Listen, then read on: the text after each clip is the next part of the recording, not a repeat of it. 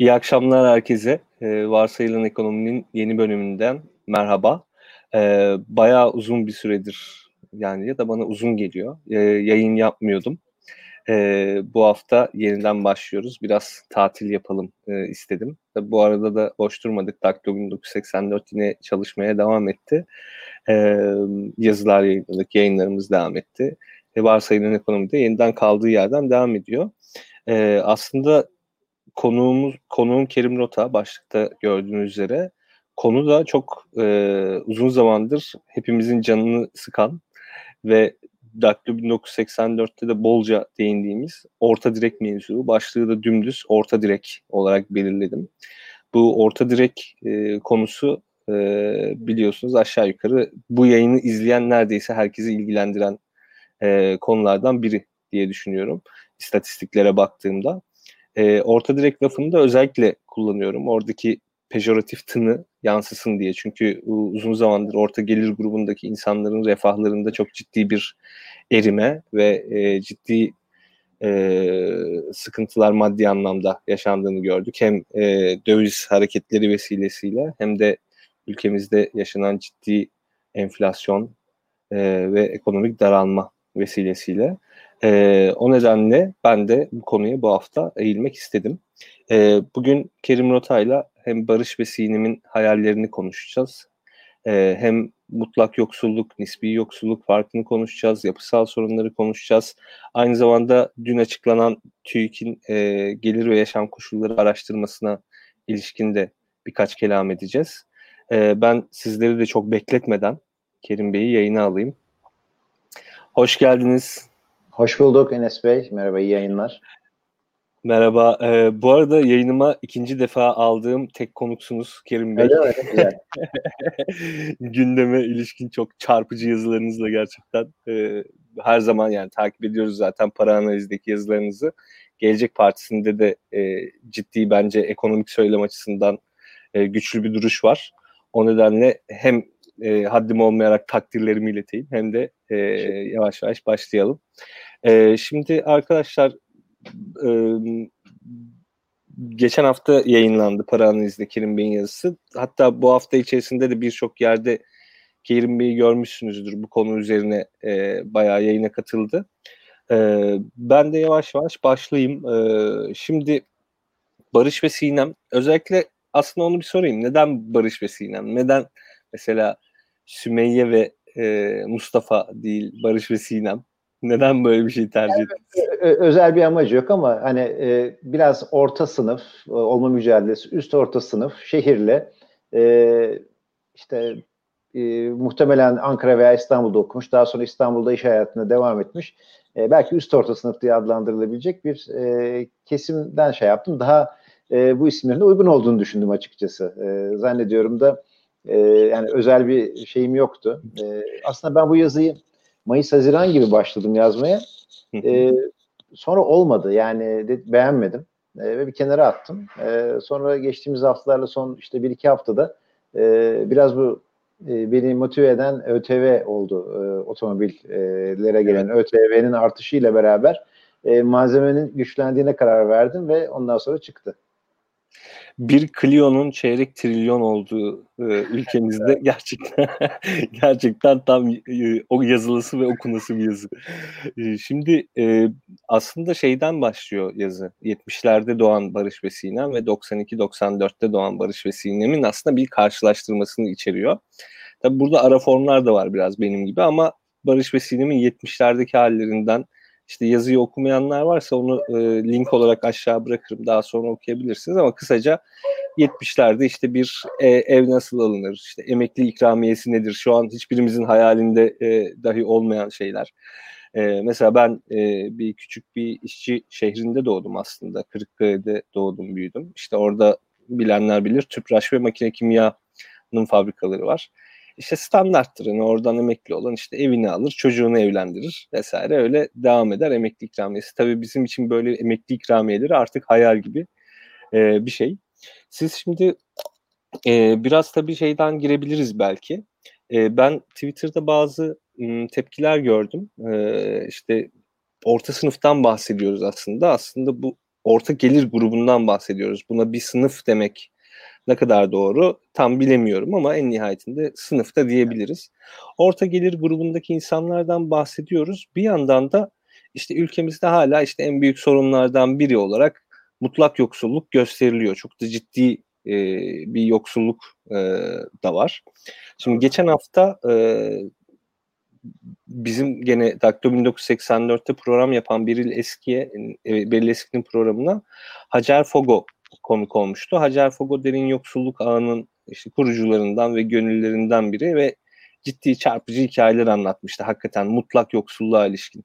Şimdi bir, bugün aslında bizim bahsedeceğimiz şey e, nispi yoksulluk üzerine, refahın düşmesi üzerine, işte benim gibi, bizim gibi insanların refahının daha da azalması üzerine olacak. Ama ben yine de size de sorayım. Şimdi tabii sizin sadece ekonomist değil, biraz e, siyasetçi yönünüzde olduğu için e, bu mutlak yoksulluk ve nispi yoksulluk ayrımında bir ülke ekonomi politikası açısından burada tercih yapmalı mı? Yoksa e, acaba nispi yoksulluğu azaltmak mutlak yoksulluğun da azalmasına dolaylı olarak vesile olan bir şey mi? E şöyle işler kötüye gittikçe e, başarısız politikalar uygulanmaya başladıkça e, yoksulluk artıyor ve o zaman daha çok mutlak yoksulluk konuşulmaya başlanıyor. Yani e, bizim orta direği konuşmayalı herhalde bir 5-6 sene olmuştur. Yani hem siyasiler açısından söylüyorum hem de e, gündem açısından söylüyorum. Yani orta direk, orta sınıf e, çok uzun süredir konuşulmuyor. Konuşulmayan sürenin 5-6 sene olması da bence tesadüf değil. E, bu Türkiye'nin fakirleşmeye yani orta gelir tuzağına girip daha sonrasında da e, milli gelirini göreceli olarak kaybetmeye, e, fakirleşmeye başladı. 5-6 yıldan bahsediyoruz aslında. 2013 sonrası demek, lazım. E, işte o zaman mutlak yoksulluğu çok fazla konuşmaya başlıyoruz. Ama e, nispi yoksulluk bence daha siyaset açısından daha önemli. Onun da sebebi şu, e, orta direği konuşmadığınız sürece gerçek demokrasi talebinin geleceği e, kısımları da konuşmuyorsunuz demektir. Yani nispi yoksulluk e, dediğinizde e, insanları fakirlikte eşitlemek veya fakirliğe doğru sürüklemeye gittiğinizde daha az demokrasiyi, daha e, az e, özgür basını, e, daha e, modern hayat taleplerini e, de konuşmuyor hale geliniyor bence. En büyük risk burada. O yüzden ben nispi yoksulluğu çok daha açıkça önemsiyorum. E, bir hani artık yeni siyasetçi olarak da. E, çünkü bu demokrasi, demokrasi talebini, özgürlük talebini e, yapacak olanlar e, orta sınıf. Yani e, çok yoksul kesimden günübirlik yaşayan, e, hayat mücadelesi içinde olan kesimlerden bir e, demokrasi talebi beklemek mümkün değil. Hak, haklı da değil. E, bunun dışında e, üst çok üst gelir gruplarından ilk yüzde ikiden, üçten, beşten beklemek de e, çok e, doğru değil. E, çünkü zaten e, 1-0 e, kazançlı başlayan bir kesimden baş, e, bahsediyoruz. Orta sınıfın aslında bunu yukarı doğru itmesi gerekiyor bence. Kesinlikle. Ee, zaten e, aslında şöyle bir e, baktığımız zaman bu son vergiler işte dolardaki yükseliş yani yabancı para birimlerinin Türk lirasına karşı değer kazanmasına falan baktığımız Türkiye'de e, orta alt gelir grubundaki insanlar artık e, alt gelir grubuna doğru itildi diyebiliriz e, gibi geliyor bana. Tabii. Yani orta yani, sınıf bir yandan da eriyor. Yani şey büyüyor. E, alt gelir grubu büyüyor maalesef. Öyle bir durum var. Maalesef. Yani 2019 işte bu yaşa TÜİK'in e, gelir ve yaşam koşulları araştırması dün yayınlandı bahsettiğiniz gibi. Ama bu 2018 verilerinden faydalanıyor gelir için. E, dolayısıyla biz 2018 diye okumamız lazım bu verileri. Benim için mesela en çarpıcı, orta sınıf konuşuyorsak, ücret ve maaşların e, payı e, %48,5'tan %46,7'ye iniyor bir sene içinde. Yani sadece bir sene içerisinde. Hmm. E, %2'ye yakın bir düşüş var. E, yine en çarpıcısı e, yüksek öğretim ve üstündekilerin geliri 2018 için 51 %11 artışla 51 bin 52 bin liraya geliyor. Okur yazarı olmayanların geliri ise %17 artışla 14 bin liraya geliyor. E, o senenin 2018'in e, enflasyonunun da e, %20'ler civarında bittiğini göz ardı etmeyin. Yani reel olarak aslında bir e, artış yok. Reel olarak bir kayıp var. Ama ikisi arasındaki katsayıda 3.88'den 3.62'ye düşüyor. Yani okur yazar olmayan biriyle üniversite veya yüksek lisans veya doktora e, mezunu bir kesimin e, arasındaki ücret ve maaş farkları e, 3.88 kattan 3.62 kata iniyor. Çok iyi bir gösterge bence bu. E, orta sınıf işte konuştuğumuz yazının e, konularıyla alakalı e, bir katsayı, bir parite olduğunu düşünüyorum ben bunu. Kesinlikle. Yani burada insanlar şöyle de bakabiliyor bazen bu olaya. Ben en azından Twitter'daki bazı tepkilerden şunu gördüm. Bu arada Kerim Bey belki şey yapabilirseniz hmm, çok sevinirim. E, mikrofonunuz sanırım yakanıza çarpıyor ve bir cızırtı Peki. çıkartıyor. E, Mikrofonsuz konuşmayı denesem acaba daha iyi olur mu? Olabilir. Bir deneyelim isterseniz. Tamam. Şimdi duy daha iyi duyabiliyor musunuz acaba? Ee, biraz fazla ortam sesi oldu. Bu arada teknik bazı sorunlar yaşıyoruz. Benim de ışığım gitti. Ha, Siz ben... bence mikrofonu takın ama biraz yakınızdan uzak tutabilirsiniz. Çünkü çarptıkça e, şeye e, gömleğinize ses çıkartıyor. Ya şöyle bak bakabiliyor. Tekrar konuya dönersek insanlar şöyle bakabilir. E, bu gelir farkı azalmış. İşte demek ki eşitlenmeye başlamışız, eşit olmaya başlamışız diye bakıyor olabilirler. E, fakat durum maalesef öyle değil anladığım kadarıyla. İki kesim de daha da fakirleşmiş. Altında, evet, enflasyonun altında bir artış e, elde edebilmişler. E, ve yüksek e, öğretim e, mezunu olanların e, ise e, neredeyse enflasyonun yarısı kadar bir artış. Yani nerede, bu artışları yani %10 civarında bir e, reel anlamda e, kayba uğramışlar. E, öyle görünüyor. E, bu tabii yani bahsettiğim işte demokrasi talebi, özgürlük talebi açısından ben bunu çok önemsiyorum. E, belki de son 4-5 sene içerisinde e, daha baskıcı bir Türkiye'nin içinde olmamızın da e, alt sebeplerinden bir tanesi de bu olabilir diye düşünüyorum. Kesinlikle zaten aslında o konuya da e, biraz değinmek istiyordum. Sorun sadece ekonomik e, mi diye bir başlık açmıştım bununla ilgili. Şimdi şunu görebiliyoruz aşağı yukarı e, hem yapılan araştırmalarda hem de kendi anekdotal gözlemlerimize dayanaraktan e, bu hakikaten e, muhalif diyebileceğimiz insanların ve bir yandan da fikir üretiminde bulunan insanların çoğu aslında orta gelir grubuna dahil. Yani Tabii. sizin yazınıza e, biraz önce bahsettiğim yönden eleştiri getirenlerin de çoğu aslında orta gelir grubuna dahil olan insanlar. Burada e, uzun zamandır yani liberaliz, liberalizmin hani yani işte uzun zamandır liberal, liberal olarak savunduğumuz bir şey var. Yani eşitlik temelli bir şey söylüyorsanız bu bir bu eksiktir aslında. Yani fakirlikte eşitlenmektense işte bir kesimin belki biraz daha arayı açması çok da zararlı değildir. Çünkü orada bir ekonomik devinim yaratır. O, o girişim e, ruhunu geliştirebilir. O yatırım yapacak potansiyeli kendinde görebilir. O kredi çekip yatırım yapacak cesareti kendinde bulabilir evet. vesaire. Ve oradan toplanan vergilerle de sosyal transfer harcamalarını belki fonlayabilirsiniz. Zaten Türkiye ciddi sosyal transfer harcaması olan bir ülke. Yani e, alt gelir grubuna yönelik e, yardımlar e, sadece sağlık, eğitim vesaire değil, doğrudan nakdi yardımlar veya aynı yardımlarda da yüksek oranda e, kendini gösteriyor. Bu tepkilerin sebeplerinden biri, yayından önce de biraz bahsetmiştim aslında, bu belediyelerin e, yoğun olarak aslında alt gelir grubuna yönelik faaliyetleri ve o noktadan Tabii. kendilerini e, ön plana çıkarmaları. Çünkü ellerinde başka politika araçları yok.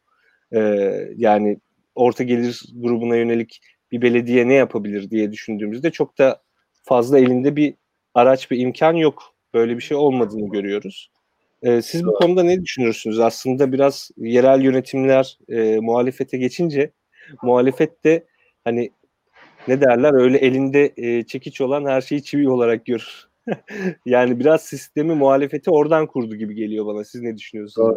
Ee, burada tabii Türkiye'de çok önemli bir yoksulluk sorunu olduğu için e, yoksulluk sorununa karşı da e, belediyeler işte özellikle e, CHP'ye geçen belediyelerde e, ya yardımı sadece AK Parti vermez biz de geldiğimizde yardım veririz mesajını kuvvetlendirme e, peşinde olduklarını görüyoruz.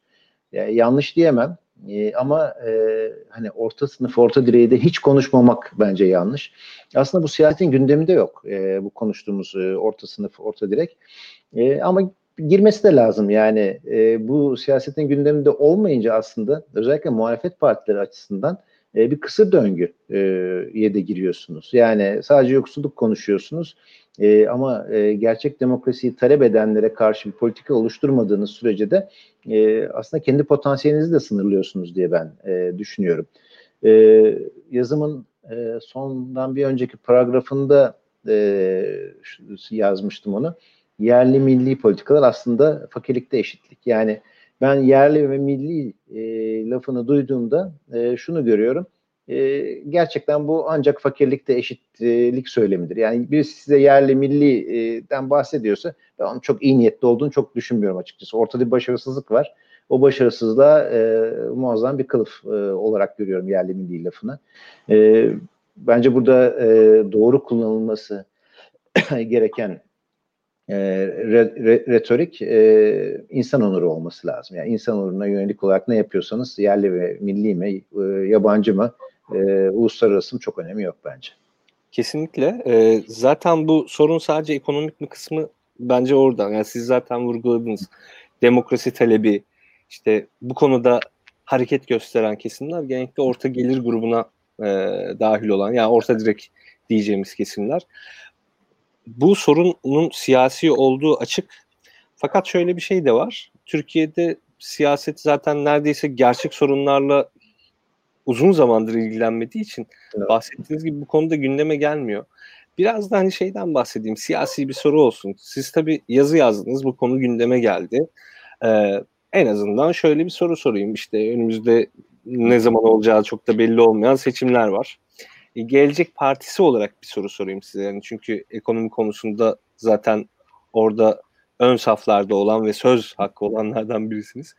Acaba neler yapılabilir? Şimdi yazıda hafif bahsediyorsunuz. Zaten e, o yapısal sorunlar mevzundan da biraz bahsedeceğim ama yani spesifik olarak hiç buna ilişkin bir politika öneriniz vesaireniz var mı? Belki hani e, bu arada şey vardır, web sitenizde vesaire vardır çok inceleyemedim bilmiyorum. Hı. Eğer öyle bir şey varsa kaynak olarak da insanlara da önerebiliriz.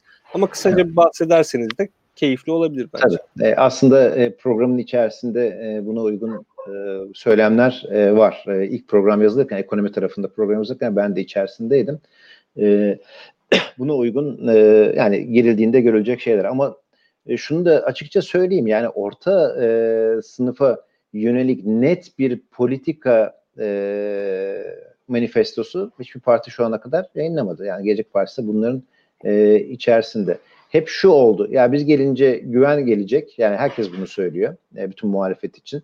E, güven gelince işte sermaye girişleri olacak. O sermaye girişleriyle de e, Türkiye e, tekrar e, zenginleşecek. E, işte milli kişi başı milli gelir e, dolar bazında artacak.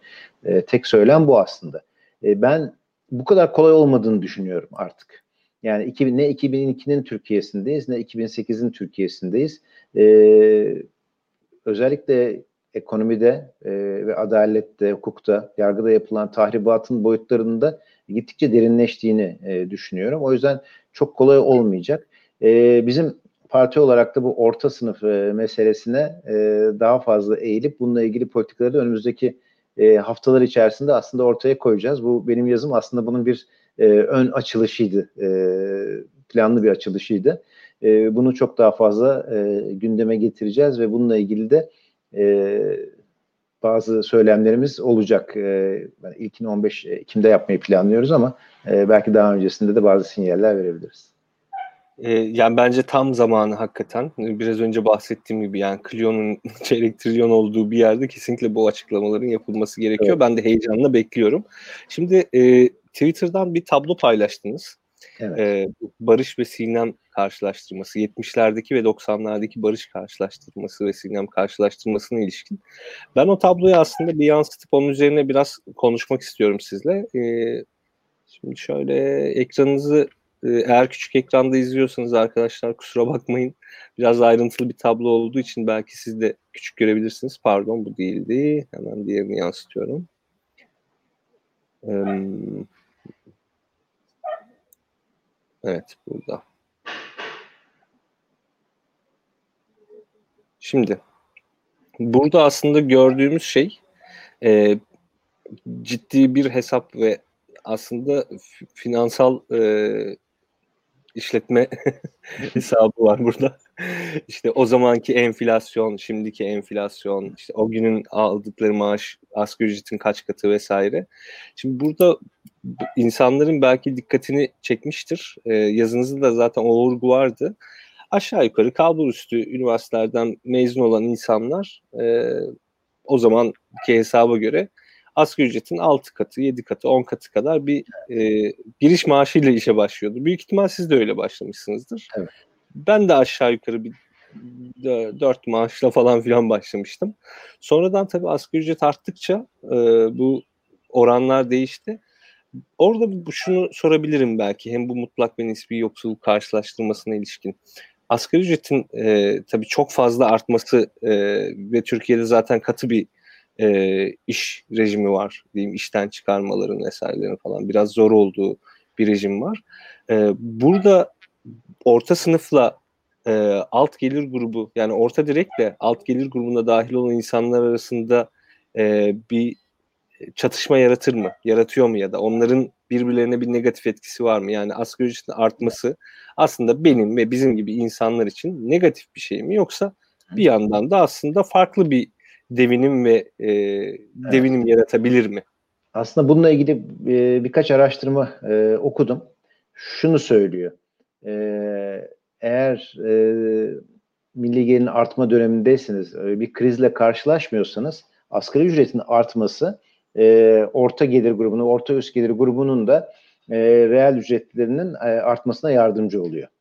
E, çünkü şimdi hem harcama paternleri artıyor e, alt en alt gelir grubunda. E, onunla beraber e, işletmelerde e, ciddi anlamda bir ciro artışı oluyor.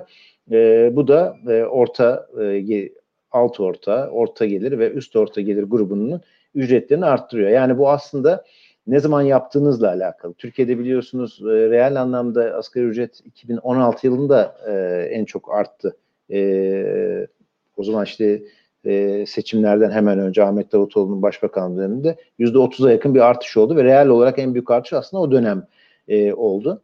Aslında 2016'dan sonrasında Türkiye'nin kişi başı milli geliri e, artmış olsaydı, bir krizler silsilesi içinde girmemiş olsaydı bu mutlaka orta sınıfa da yarayacaktı. Ama şimdi gördüğümüz işte e, aslında alt gelir grubunun gelirini bir miktar arttırırken reel anlamda e, orta e, gelir grubunu yanına çekti. Yani e, fakirlikte eşitlik oldu. Yani ne zaman yaptığınız bu reel artışları çok önemli. Bu konuda bir parantez açayım. Bu tablo aslında yazının e, hani backstage diye düşünebilirsiniz. E, yazıyı ya, yazmadan önce bu tabloyu hazırlamıştım ki hani şey yapabileyim diye. Doğru rakamları kullanayım diye. E, buradaki bütün rakam, e, bütün sayıların, bütün ücretlerin gerçek olduğunu da ben e, buraya parantez olarak söyleyeyim. Yani yazıda kişiler hayali ama e, konuştuğum arkadaşlarımdan, dostlarımdan, e, bordrosunu saklamayı seven çok insan var arkadaşlarımdan. E, onlardan aldığım e, datalarla bu yazı oluştu. Yani hepsi doğrudur bunların. Hiçbir hayali şey yoktur burada. E, veri yoktur. E, bu veriler aslında şunu gösteriyor. E, Türkiye çok uzun yıllar çok yüksek enflasyonlar yaşadı. Arada bir işte YTL dönüşümü oldu. 6-0 atıldı Türkiye lirasından. Sonra bir TL'ye dönüşümü oldu. Sonra yine yüksek enflasyon dönemi yani çift tane enflasyon, yüksek enflasyon. Bir finansal hafıza kaybına uğradık biz doğal olarak. Yani ben size bu genç yaşınızda e, ya 10 sene önce ne kadar maaş alıyordunuz Enes Bey desem hatırlamazsınız. Yani sizin de kafanız karışır. Milyar, milyon, TL, YTL falan gibi bir şey olur. Ama hani İsviçre'de veya Amerika'da olsaydınız 10 sene önce e, büyük ihtimal hatırlardınız ne kadar maaş aldığınızı. E, %5-10 sapmayla. E, biz işte bu finansal hafızayı yitirdik tabii çok yüksek enflasyonlarla. O yüzden bu nesiller arasındaki e, tartışmaları da bir türlü gerçek verilere dökememiştik. Yani nesiller arası tartışmada şu oluyordu. E, benim de 90'larda doğan bir kızım var. İşte e, yeğenlerim var. Hep şu tartışma şu oluyor. Ya e, baba sizin şu döneminiz şanslıymış. İşte rahat iş buluyormuşsunuz. iyi de para kazanmışsınız. Biz de şunu diyorduk ya biz çalıştık işte didindik siz de çalışacaksınız. Şimdi bu kadar da hazır bir ekmek yok. Ee, aynı mücadelenin içindesiniz ama bir türlü bu veriler ortada yoktu. Aslında bu tablo verileri ortaya koyuyor. Ee, sağ olsun hani Merkez Bankası'nın sitesinde e, rahatlıkla e, 1995'in işte 100 lirası bugünün kaç lirası gibi şeyleri e, e, sayıları bulabiliyorsunuz. Bu çok önemli. E, bu, bu öyle bakınca da işte Sinem'in başlangıç maaşı e, ekonomi mezunu iyi bir üniversiteden 6500 lira. Barış'ın maaşı da 10600 lira olarak başlamış. Yüksek lisansı olan e, elektronik mi? Elektronik dememiştim galiba yazdım. Mühendis demiştim. Elektronik mühendisi olarak ben hayal ettim hep. E, olan e, Barış'ın da 10.600 liraymış. Yani bugün bakınca ulaşılması hemen hemen mümkün olmayan e, ücretler. E, o günlerde ama e, asgari ücret de düşükmüş. Yani onun da hesabını koydum ben. E, Sinem 6500 lira alırken asgari ücret 1150 liraymış. Barış 10.600 alırken 1400 liraymış. Yani reel anlamda asgari ücret daha düşük. Ama asgari ücretli çalışan sayısı da doğal olarak daha düşük o dönemlerde. Şimdi kadar yüksek değil. Şu anki çalışanların içinde %50'ye yakın asgari ücretli. Yani 40, şu an evet. Evet, Daha yani, ilginci e, asgari ücretin iki katına kadar e, çalışanların sayısı yüzde 85'e yakın Türkiye'de şu anda. Yani bu çok çok ciddi bir sorun. Yani bir yandan da şu istatistiği koymak lazım. OECD ülkeleri içerisinde en fazla mesai yapanlar Türkiye'liler. Yani bizden sonra Meksika geliyor yanlış hatırlamıyorsam. Yani haftada 50 küsur saat çalışan insanların %85'inin geliri asgari, ücret, asgari ücretin iki katını geçemiyor. Evet. Yani bu çok vahim bir durum.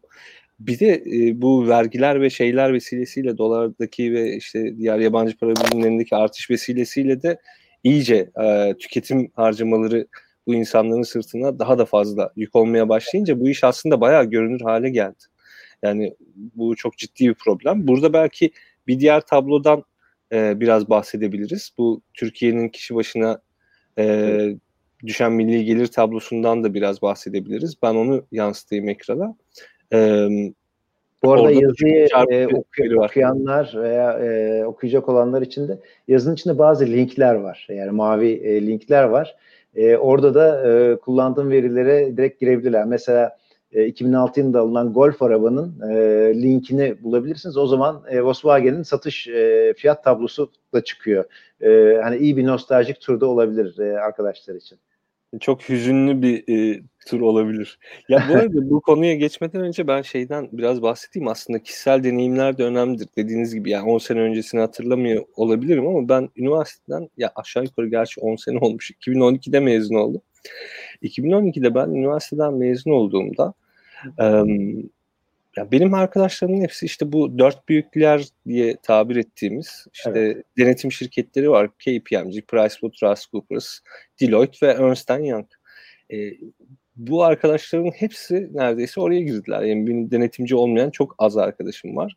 E, gene zorluklar çektiler, gene sıkıntılar çektiler ama şu ana kadar benim bölümümde aynı sene mezun olduğumuz hiçbir insan bir seneden fazla işsiz falan kalmadı yani çat diye işe girdi. Ben de üniversite başlam üniversite daha bitmeden zaten işe girmiştim. Yani şu an e, geçen e, İK'cı bir arkadaşımla konuştum. Ben Marmara İngilizce İktisat mezunuyum. Dedim ki nasıl durumlar? O da Marmara mezunu. Benle birlikte mezun olan arkadaşlardan biri. O özel sektörde artık İK'da önemli bir e, kariyer yaptı. Artık e, bizim gibi insanların e, o dört büyükler içerisinde böyle rahatça iş bulması çok mümkün değil. Yani bu yazıdaki şeyi doğrulamak adına bunu söylüyorum. Bu çok ciddi bir problem. Ee, yani sadece maaş konusunda da değil. Yani iş bulmak mümkün değil. Yani bu insanlar hem aynı zamanda ben üniversiteden çıkarken bizim bölüm 60 mezun veriyordu. Şu an yanlış bilmiyorsam 160 civarı mezun veriyor. Hem mezun sayısı artıyor hem iş olanakları daralıyor. Burada çok ciddi bir sosyal e, problem de var. Yani sorun sadece ekonomik değil. Bu insanların çok ciddi başka problemleri de olacak.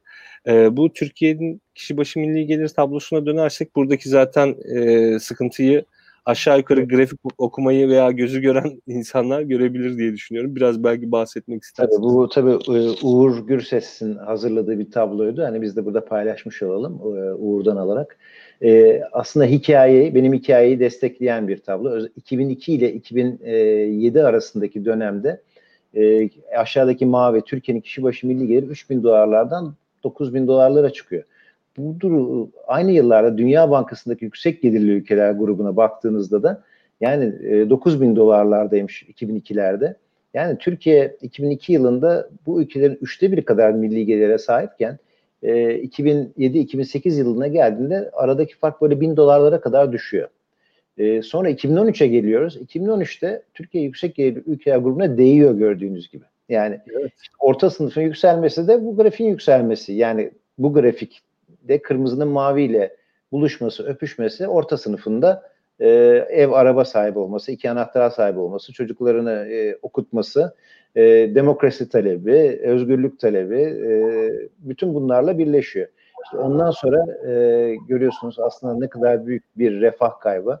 Ben bu sene sonunda 8200-8300 dolara inecek bir milli gelir olduğunu düşünüyorum. E, 2020 sonunda. E, yüksek gelirli ülkelerse işte 12.500 dolarlarda e, olacaklar ve aramızdaki fark yine 4000 e, dolarlara e, çıkmış olacak.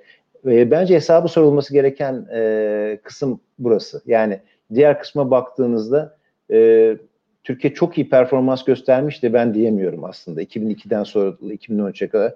Çünkü buraya Meksika'yı koysak, Rusya'yı koysak, Güney Afrika'yı koysak, Brezilya'yı koysak, e, Şili'yi koysak, Peru'yu koysak aynı grafiğe üst üste geldiğini göreceksiniz. Yani bu dönemlerde e, milli gelirini 3'e katlamayanı hani dövüyorlardı derler ya. Milli geliri 3'e katlıyorsunuz zaten. Çünkü çok dünyada çok büyük bir parasal genişleme olmuş.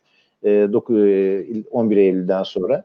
E, ve e, aslında hiçbir şey yapmayan, çok da fazla büyük hata yapmayanlar milli gelirini 3'e katlamışlar. E, Türkiye'yi diğer ülkeleri işte bu 2013 sonrası grafiğe koysanız öyle bir çok büyük kayıplar olmadığını görüyorsunuz. E, bence hesap sorulması gereken kısım 2013 ile 2020 arası dönem. Kesinlikle. E, ben de yayından önce bahsetmiştim. Aslında e, tam bu dönemi inceleyen yani ben şunu da düşünüyorum. Yani sizin söylediğinizi bir daha artırıyorum. Aslında 2002'den sonra 2014'e kadar da Türkiye rakiplerine göre çok ciddi e, sıçrama veya iyileşme gösteremedi. Ona ilişkin bir grafik e, yansıtayım hatta ekrana. E, daha doğrusu bir ufak tablo yansıtayım. E, Türkiye'yi diğer gelişmekte olan ülkelerle karşılaştırdığımızda karşımıza ne çıkıyor diye baktığımızda bu benim eski bir sunumum, çok eski bir sunumda. Şimdi burada şunu görebilirsiniz. Ee, biraz Kerim Bey'den rol, rol çalayım. biraz anlatayım. Şimdi 2002-2014 arası biz ortalama yüzde 4.9 büyümüşüz. Yani gayet safi yurt içi hasılamız 4.9 büyümüş. Bizim rakibimiz olan, gelişmekte olan ülkelerin gayet safi yurt içi hasılası ise yüzde 5.8 büyümüş. Yani 2013'ten sonra evet bir sıkıntı var ama 2013'ten önce var o sıkıntı. Yani iktidara geldiğinde 2014 kadar bizim rakiplerimize göre gene sıkıntı yaşadığımızı gösteriyor. Bunu başka verilerle de şöyle e, destekleyebiliriz. Şimdi baktığımızda 1960'tan 2000'e kadar ya da 70'ten 2000'e kadar, e, 91'den 2000'e kadar bu büyümelere baktığımızda Türkiye hep aslında rakiplerine göre daha iyi bir performans gösteriyor. Ama AKP dönemini aldığımızda maalesef rakiplerine göre daha kötü bir performans gösteriyor. Şimdi ben bu grafikten e, bir şeye geçmek istiyorum. Aslında bizim belki de e, yapısal sorunlarımızı da destekleyen bir probleme geçmek istiyorum. E, krediyle büyüme mevzusu. Şimdi biz uzun dönem tabii dünyada parasal genişleme e, yaşandı ve haliyle bize de çok ciddi e, bunun faydası oldu. Fakat bu krediyle biz büyüdüğümüzde şeyi görüyoruz. Büyüme ve gelişme arasındaki fark aslında size sormak istediğim bir konu da o. Gelişti yani Türkiye'nin gelişmediği biraz aşikar gibi gözüküyor. Büyüdük ama gelişmedik gibi duruyor. Siz bu konuda ne söylersiniz? Yani orada kredilerin yanlış mı kullanılması yoksa um, son zamanların gözde tartışmalarından biri olan işte yandaş şirketlere mi sadece aktarıldı bu krediler işte refahı o nedenle mi artırmadı yoksa başka bir problem mi yaşandı? Ne yaşandı size bir sormak istiyorum. Burada yani krediyle büyüme ve işte bizim büyüme ve gelişme arasındaki farkı anlamamıza sağlayacak bir şeyler söyleyebilirseniz çok sevinirim. Ya burada bence e, yapılan e, çok temel hatalar var. E, yani model konuşuyorsak. E, araba giderken, fena da bir yere gitmiyorken e, arabayı kenara çekip e, redaksiyon yapmayı hiç kimse istemedi. Yani bir örneklerle bunu canlandırmaya çalışayım. Mesela döviz kredisi, döviz geliri olmayan şirketlerin e, döviz kredisi kullanmasının engellenmesi 2018 yılında oldu. Yani e, Cumhurbaşkanı hükümet sistemine geçildikten sonraki dönem. Hep o dönemi eleştiriyoruz ama hani yapılan iyi şeylerden bir tanesi de bu. Tabii ki bir duvara çarpıldıktan sonra yapıldı ama e, bu mesela e, bireylerin ki 2009 yılında yasaklanmıştı. O dönemlerde e, yasaklanabilseydi Türkiye'de şirketler çok daha az döviz e, borçlusu mutlaka olurlardı. E, aynı şekilde bu e, kamu özel işbirliği e, projelerinde bu kadar dövize bağlı taahhütler gerçekten gerekiyor muydu? E, ben de hani o dönem bankacılığın e, içerisindeydim. Biraz da öz eleştiri e, yapmak lazım. E, bence daha Türk lirası e, bazlı e, ihaleler yapılabilirdi. Yani şimdi filmi geriye saralım. E, Osman Gazi Köprüsü'nün bir inşaatı var, bir de işletmesi var. Yani inşaatında ne kadar e, aslında e, finansman tarafında ne kadar dövize ihtiyaç vardı?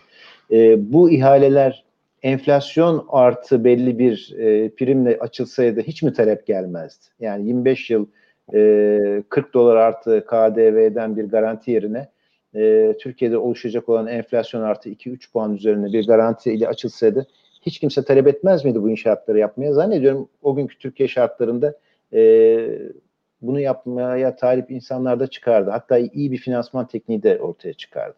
Yine e, yapılan hatalardan e, en büyükleri e, büyümede çok hafif kayıplar olduğu noktada KGF bombalarını bir anda bırakıp e, 2017 yılında Türkiye'nin %7 büyümesine gerek var mıydı? Yani 2016'da e, darbe girişimi sonrası büyümenin %3'e düşmesi yani çok büyük bir sürpriz değildi bence. Ama e, 2017 referandumunu kazanmak uğruna e, o dönem kredilerin neredeyse %20'sine bir KGF garantisi verilip e, 2017'de bir balon şişmesi ve 2018'de bunun patlaması var. Yani e, dönüp dolaşıp şuna geliyoruz sürdürülebilir büyüme, sürdürülebilir düşük enflasyon, sürdürülebilir düşük faiz e, hedeflemek yerine düşük enflasyon, düşük faiz ve büyüme hedefleniyor.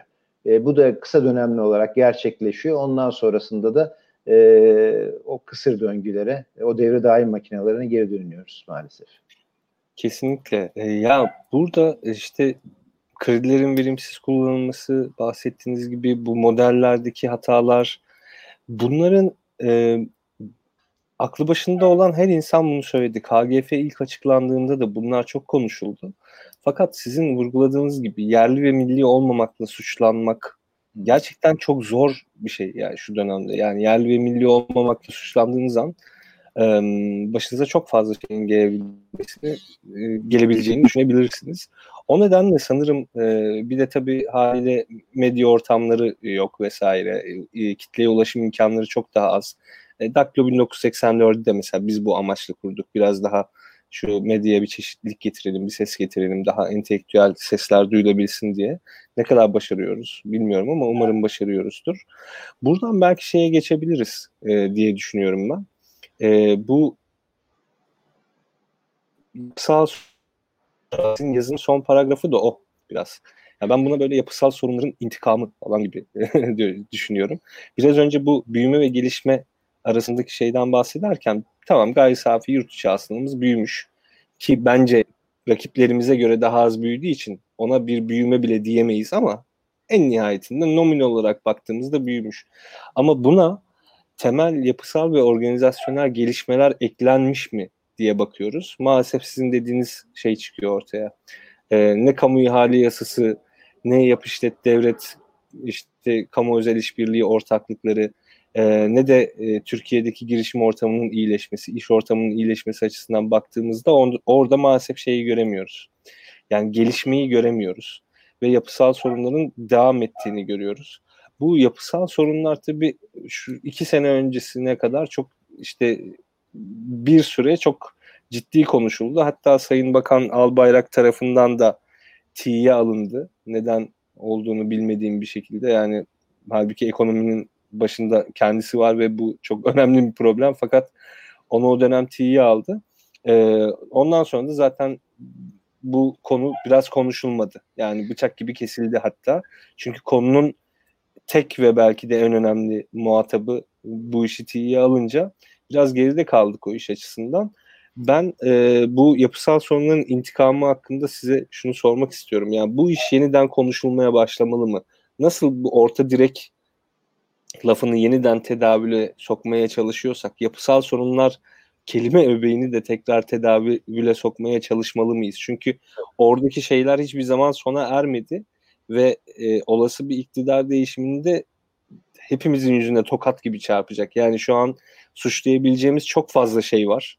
Ekonomi konusunda, özgürlükler konusunda suçlayabileceğimiz çok fazla aktör var. Kolaya çok fazla koşabiliyoruz. Yani muhalefet partileri ve muhalif insanlar olarak çok kolay her şey aslında bizim için. Yani sorunu tespit etmek çok kolay. Ama olası bir iktidar değişiminde bu yüzümüze çarpacak şeylerle ilgili ne yapılması lazım? Ya da muhalefetin şimdiden nasıl hareket etmesi lazım?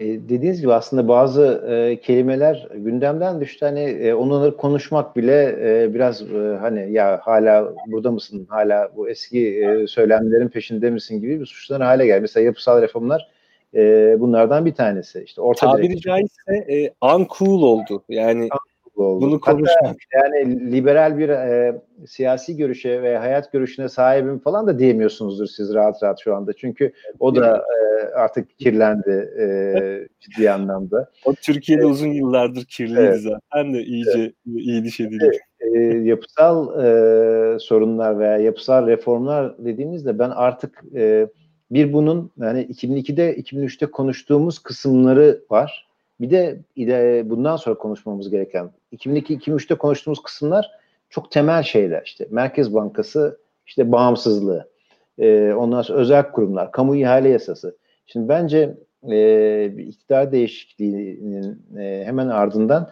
e, artık neredeyse bunları anayasal güvenceler getirilmesi gerektiğini ben düşünüyorum. Yani böyle bir imkan oluşursa e, bu tür 2002-2003'te ortaya koyup da sonrasında e, birilerinin gelip kafasına göre e, bunlar da çok e, cool şeyler değilmiş ben bunu uygulamıyorum demesinin önüne bir engel koymak lazım. Mümkün oluyor biliyorsa tabii. Bu işin anayasal e, bazı teminatlara bağlanması gerektiğini düşünüyorum. Yargı bağımsızlığı, hukukun üstünlüğü bunların e, e, da başında geliyor. Ondan sonra ikinci kısmı ise e, yine hani belki yasalarla e, ortaya çıkabilecek. E, kamuda personeli, liyakatı e, ileriye yönelik e, daha garanti altına alacak bazı e, yapısal reformların mutlaka e, ortaya e, konması gerekiyor. Bazı rasyoların ortaya konması gerekiyor. Yani ben yıllarca bankacılık yaptım. Hani bir yeri rasyolarla yönetmek hani araba kullanırken de gösterge tablonuz olmadan e, artık hareket edemez haldesiniz. Yani 1910'lardaki e, Ford'ları e, artık kullanmıyoruz e, gösterge tablonuz önemli. Yani kamunun gösterge tablosunun bence mutlaka şeffaf e, bir şekilde ortaya konması lazım ve bunun da e, kanunlarla garanti altına e, alınması lazım. Şu anda biz kamuda kaç personel çalıştığını bile e, artık bilemez haldeyiz. E, hani tesadüfen bir e, kurum açıkladı da e, tahmini bir rakamı e, oradan bir fikrimiz e, oluşabildi. E, bence bu yapısal reformların en önemlisi aslında e, kamunun ne kadar e, şişman veya hantal olduğunun da keşfedilmesi olacak e, bunlar ortaya geldiğinde. Yani kesinlikle. Ee, aslında bir de şeyden bahsetmek istiyorum. Ee, şimdi yayınımızın da yavaş yavaş sonuna geliyoruz. Sonra bir iki soru daha alacağım arkadaşlar. Eğer sorularınız olursa bize yorum olarak yazın. Oradan bir iki soru soracağım Kerim Bey'e. Biraz önce bahsettiğimiz bu TÜİK'in e, gelir ve yaşam koşulları araştırmasına ilişkin oradan çıkardığımız belki en önemli sonucu söylediğiniz biraz önce ama e, orada farklı e, konulara da biraz değiniliyor gibi. E, başka eklemek isteyeceğiniz bir şey var mı o konuda? Çünkü ondan çok bahsetmedik sanki. Biraz orada gibi. bir dikkatimi çeken şu oldu. İşte hane halkı, e, eşdeğer hane halkı kullanabilir fert geliri e, açıklanır. Mesela işte bu e, 50-60 bin liraya çıkmış vaziyette. Bu tabii 4 kişi değil işte çocuklar 0-40-30 sayılıyor, büyükler 0-60 falan hani o değişik bir yöntem var ama hani %16'lık artışlı. Burada benim dikkatimi çeken şu oldu. Hane halkı fert geliri e, şu anda en yüksek e, fertler tek kişi yaşayan fertlermiş. 28.500 lirayla. E, hmm. Bu da aslında bir trend e, değil mi gösteriyor? Yani tek yaşamakın e, daha e, zengin bir yaşam olduğunu e, gösteren bir şey de var orada, veri de var. Bu da biraz işte hani evlenmelerin azalması, boşanmaların artması, aslında fakirleşmeyle alakalı bir şey mi bu diye düşünüyorum. Yoksa bu bütün dünyada olan bir trendin bizde de yansıması mı? Değil aslında. Araştırmaya muhtaç. O ilk söylediğinizi destekleyen bir şey söyleyeyim. Bu bu geçen e, nerede okudum hatırlamıyorum ama e, Amerika'daki bireylere yapılmış bir anket vardı. E, artık dar e, ailelerden, tek kişilik yaşamlardan daha çok e, geniş ailelerin daha cool olduğunu hı hı. anlatan bir şey vardı. Yani algı değişmiş orada. Hı hı. Bizde ise tam tersine bir trend var. Onun için bahsettiğiniz şey doğru olabilir. Yani daha fakirleşmeyle e, alakalı, olabilir. alakalı olabilir. Çünkü aslında 28.500 liraya da baktığınız zaman maalesef çok bir para değil. Yani tabii, tabii. buna kızanlar olacak diye düşünün. Evet. Ee, yani e, yani buna kızıyorlar. 28.500 lira çok para değil. Evet arkadaşlar yani çok para ama dolara vurduğunuzda gerçekten çok para değil. Yani 28.500 lira yani kendi ülkesinin para birimiyle 28.500 birim bir şey kazanan birinin dünyayı rahatça gezebilmesi, evini, arabasını çok rahatça alabilmesi, kendi özel zevklerine vakit ayırabilmesi ve belki de daha erken bir emeklilik şansı olması lazım. Ama 28.500 liraya baktığınızda e, aşağı yukarı 3500 dolar yapıyor ve bunları sağlayacak bir 2018'de miktar... hesaplandığı zaman hemen hemen 500-550 dolar diye düşünmek lazım aylık. Evet. 500 yani, aylık, yani bu bir şeye yetecek e, bir şey değil. Yani onun için öyle düşünün. Yani biraz önce yayının başında bahsettiğim bu alt gelir grubunun dertleriyle daha çok hemhal olmayı e, öğütleyen e, ekipteki arkadaşlara sesleniyorum yani buradan. İşte zaten hepimiz alt gelir grubundayız aşağı yukarı. Yani biz fakirlikte eşitlenmişiz maalesef. Yani bu Covid-19 sürecinde tabii mutlak e, yoksulluğu yaşayan insanların durumları daha içler acısı ve görünür hale geldiği için belki duygusal tepkiler veriyor olabiliriz. Ama biz zaten fakirlikte eşitlenmişiz. Yani aşağı yukarı bu pandemi 3 e, ay değil de 1 yıl sürseydi belki şu an ben veya benim gibi birçok insan da zaten o duygusal durumu yaşadığımız insanların durumuna düşecektik ve 3 e, ay sürmesine rağmen ben ve benim gibi birçok insan aslında o e, duruma da düştü. E, yayını bitirmeden bir iki soru almak istiyorum sizin için uygunsa. Tabii. Kerim Bey. Tabii ki. Şimdi bir arkadaşımız sormuş Endüstri 4.0 ve teknolojik gelişmeler bağlamında özellikle bu konularda önde gelen ülkelerdeki var olan orta direk arasında nasıl bir ilişki var? Yani aslında teknolojik gelişmeleri ve orta direk arasında bağlantı. Yani e, şöyle ben yazıda tabii e, maaş ücretli çalışan bir çift. Bu arada yazılım mühendisi demişsiniz şeye Barış'a. Barış yazılım mühendisiymiş yani. Yok yani, yazılım e, proje şeyi oluştu demiştim. E, ha, öyle mi? Bakayım. Evet evet. Yazılım mühendisi olarak işe başlamış GSM şirketi. Evet yazılım 97 mühendisi. yıl Ağustos evet, ayında. Evet.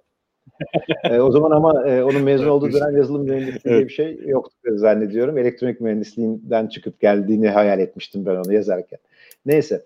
E, yani burada tabii evet. şu var. E, hep maaşlı bir çift, e, ücretli bir çift ve 30 gün ücret alan bir çiftten bahsettim ve 94'lü 92 94'lü klonları içinde e, aslında 30 gün ücret alan e, bir kesimden bahsettim. Şimdi zannediyorum bu trendler de e, azaldı. Daha proje bazlı hani ayda 30 gün ücret almayan, e, işte 3 ay 5 ay bir yerde proje yapan, sonra başka bir şirkette 8 ay çalışan falan e, özellikle teknoloji alanında çok arkadaşımız, kardeşimiz oluşmaya başladı.